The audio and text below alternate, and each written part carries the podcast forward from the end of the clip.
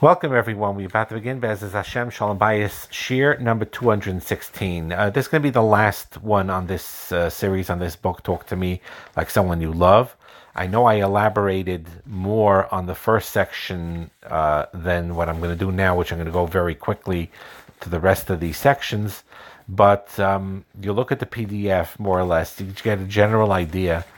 Um, and a lot of these are tremendous now, some of these phrases, some of these, you read them, you'll say, "Hey, this is makes no sense for you," and uh, you know you got to basically use your common sense.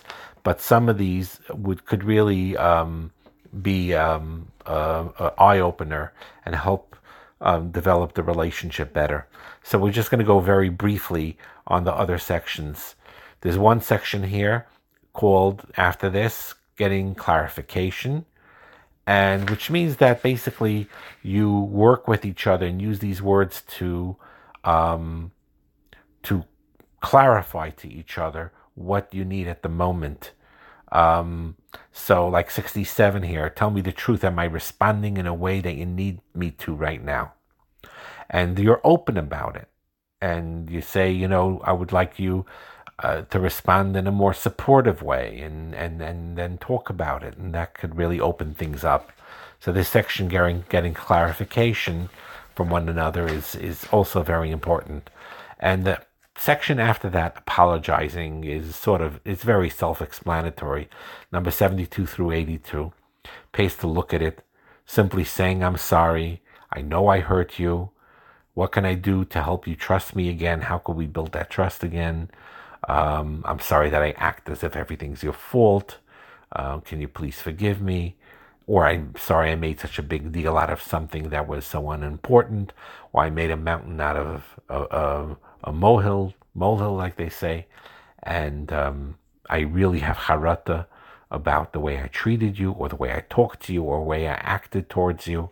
And I'm sorry, truly sorry, and I'm going to do my best uh, to behave better in the future. So that's the section on, on, on apology.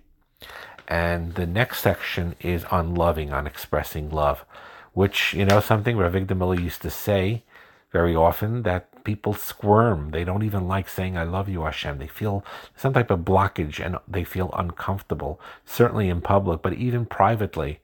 Um, it, it's hard for them. Why? Uh, there are many reasons for it, but with a husband and wife, also that happens a lot, especially after they get into a certain rut or a pattern that they didn't express to each other love in a long time or ever or, or you know or, or, or, you know they, they just simply didn't use that language or exercise that muscle so to speak so it takes work and it feels awkward to break that pattern but they need to start it and to express that love and number 83 through 93 are different expressions um, and wordings that can be used to express to one another that I love you and um, and um, and I treasure you and I value you and so on and so forth. The next section is about making up, basically after having an argument, how to straighten it out, and one uh, could steps up and says, "I know how I see how upset you are. I feel terrible that I got into this argument with you." Um, we need a new perspective. Maybe let's let's take a break. Let's let's let's um, have a discussion about things. I feel terrible about what ha- happened. Let's make it up, and let's and and and and also the flip side of the apology is to forgive. When you hear this, I forgive you, as if it never happened. We're going to get past this. So that's also uh, all these are great tools. Then there's a sensitive um, section, what she calls making love, but obviously it's talking about the physical relationship between a husband and a wife. And um, the, it's it, there's a lot of things here that are very sensitive, and um, it could really be a source of healing if you use it right. Um, number 103 is very, very important. It, it says here that one tells the other, I love it if we could go slow. This is going on actual physical intimacy. It happens very often. Um, the high libido, the high drive person is is very being very sexual, and the lower libido person wants to also be sexual but needs more time to get into it. Stereotypically, but not always. It's usually the husband that's very enthusiastic and excited about the sexual physical intimacy. The wife could also be, but she needs more time. And she tells him, I'd love it if we could just go slower, you know, mm-hmm. Slower to build up towards it and talk first, emotional connection first, and even the physical to start out in a slower way. Um, I'm not going to get um, explicit here in, in this particular share in in this regard, but you get the general idea. And by the other spouse listening and do holds back and does interact in a slower way out of love, out of concern, out of respect, it it goes a very long way. Um, and um, to be open to each other about these um, very private, vulnerable moments with one another. And you read this, and you'll you'll sense what what really works for you to discuss and what not. Um, some of these are not appropriate. I don't want to get into it. I'm not even going to read it. Like 110 is not, uh, you know, we'll get to, into some of these things in different shiura maybe in the future, but uh, that that's not usually the right approach or the right thing to bring up. Or, but we'll, we'll again, that's not for now.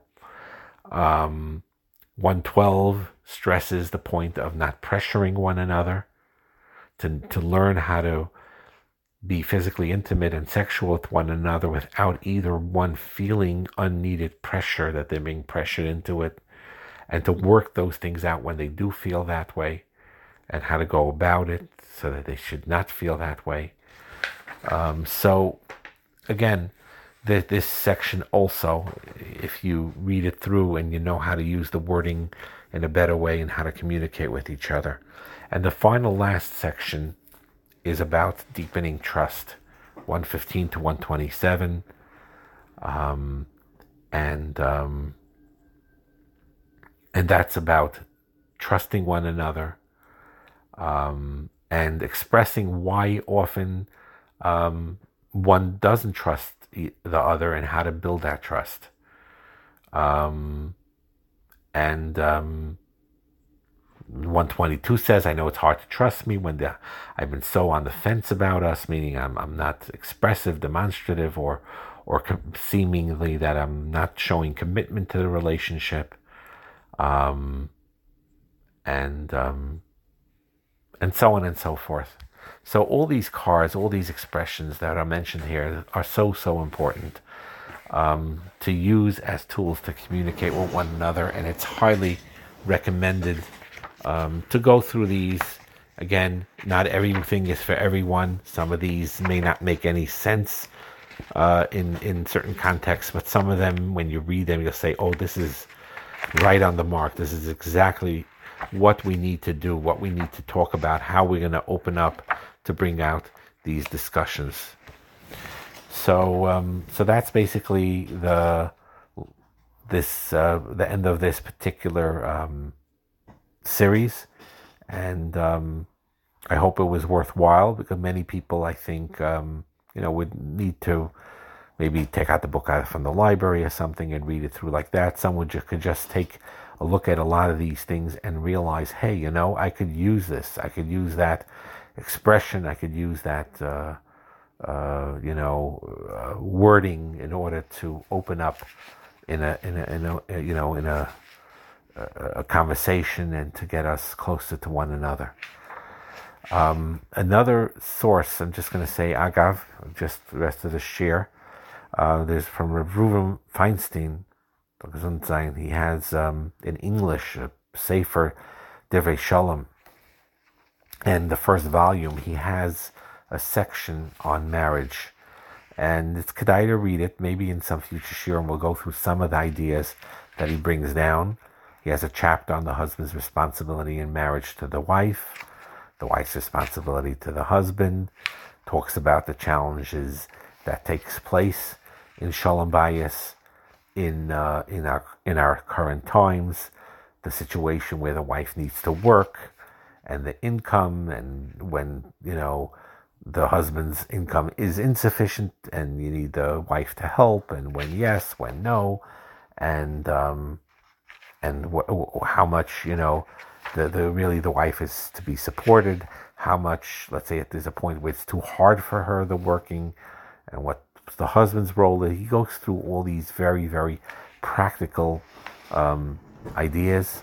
Talks about the partnership of a marriage, really, what it is, and how you connect with one another. And then he has also an interesting section on couples that are um, out of sync in their frumkeit, meaning they have different perspectives in their level of frumkeit, or they grew or fell apart, fell, you know, uh, you know, to a lower level in their commitment to Yiddishkeit, while the other one stayed or became stronger, and how to encourage each other not to demand, but encourage each other to grow, encourage each other to make changes, but how to do it in a, in a very sensitive way, and so on and so forth. Um, and how to deal with chumras, how to deal with conflict in marriages, um, all these concepts. Um, he does this, he does touch upon the subject of divorce and um, and what to think about if you're considering that, and to have to really look very hard and have a you know real strong reality check, uh, because a lot of people, unfortunately, when they think that's the only solution, some again sometimes it's necessary, and you ask the right people and so on and so forth and get the right advice, but very often. Um, um, one needs a, what we call, what he calls a reality check, and um, they have to realize how much divorce could affect themselves, their children, their parents, even siblings, and so on before taking that step to really evaluate it in, in the right way and get the right hadracha in those areas. And he has a section on Shalom Bayis about the different expectations and unrealistic expectations that one has from an, uh, you know to the other that could cause tension and um, so overall basically it's a highly recommended book to read. Um, it's called Divrei Shalom and there's a big section there on marriage. And I'll end off with one piece that he did say there that I, I, I feel is a very a key piece is when couples come into a marriage, or even if they're married a long time, and they're disappointed because of very unrealistic expectations from one another. And number one, they think that the problems they experience while single will suddenly disappear. Uh, Twerski, Avram Twerski always used to say, you know, marriage is not a hospital. Don't think that just because you're married, it'll take care of all your problems whatever issues you had as a teenager and things. Yeah, certain things do get a little better. There's something called pas besaloi.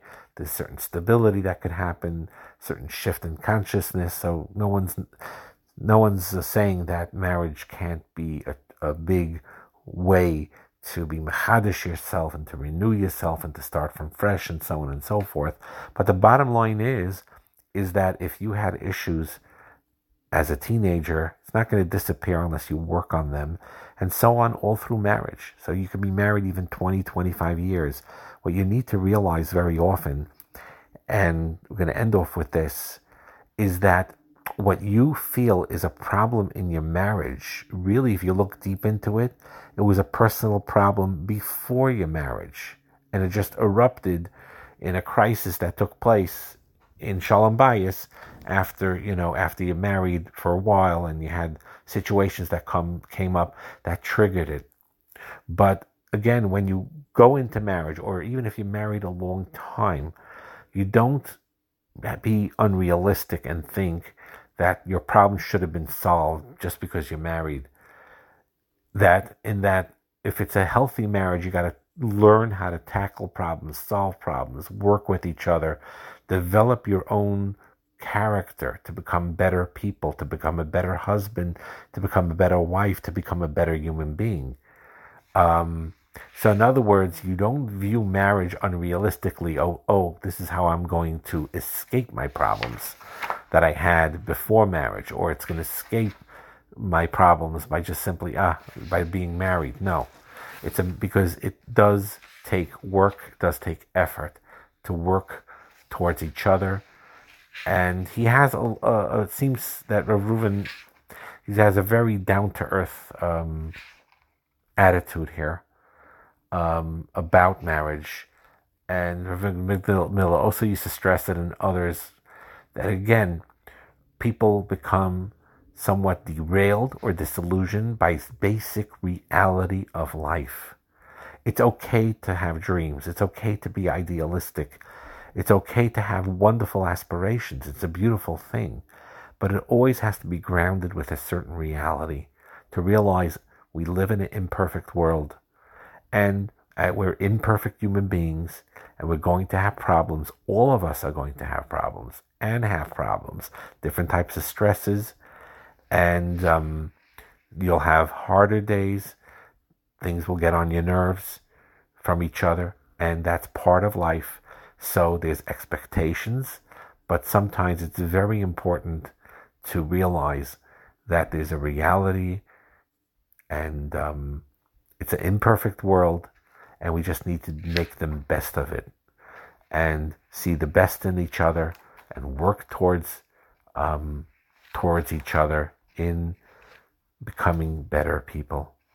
So we're going to talk more, but just as a simple overview, I just didn't want to wait. I figured that this Sefer, uh, he has not just on Shalom Bayis, but so many other things that are very practical advice. Hatzlachem bracha.